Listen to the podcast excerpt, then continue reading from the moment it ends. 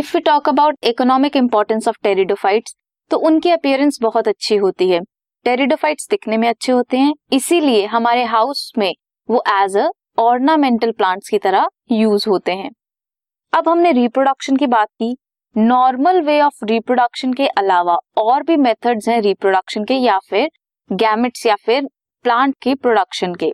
They are apogamy and apospory apogamy में क्या होता है?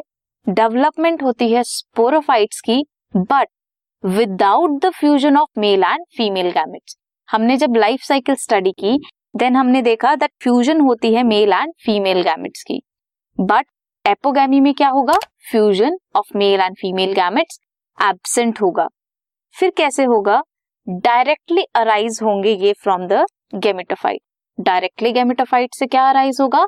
एक मेच्योर स्पोरोफाइट इस केस में स्पोरोफाइट क्या है? हेप्लॉइड होगा। हेप्लॉइड क्यों है? बिकॉज़ डायरेक्टली गेमिटोफाइट से मेच्योर स्पोरोफाइट बन रहा है। एपोस्पोरी की बात करें देन एपोस्पोरी में होता है development of gametophyte from any cell of the sporophyte किसी भी स्पोरोफिटिक सेल से एक पूरा डेवलप होता है गेमेटोफाइट बट हैप्लॉइड स्पोर्ट्स के अलावा। Other than the haploid spores अगर किसी और सेल से डेवलप हो रहा है गेमेटोफाइट या मेच्योर स्पोरोफाइट देन उसे बोलेंगे हम apospory such a gametophyte is diploid in nature haploid spore से अगर डेवलप होगा तो हैप्लॉइड नेचर का होगा. अदर देन हैप्लॉइड से डेवलप हो रहा है देन डिप्लॉयड नेचर का है.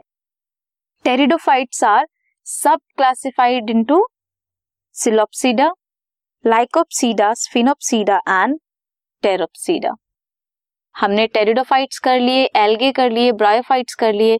नेक्स्ट हम स्टडी करेंगे जिम्नोस्पर्म्स एंड एंजियोस्पर्म्स को।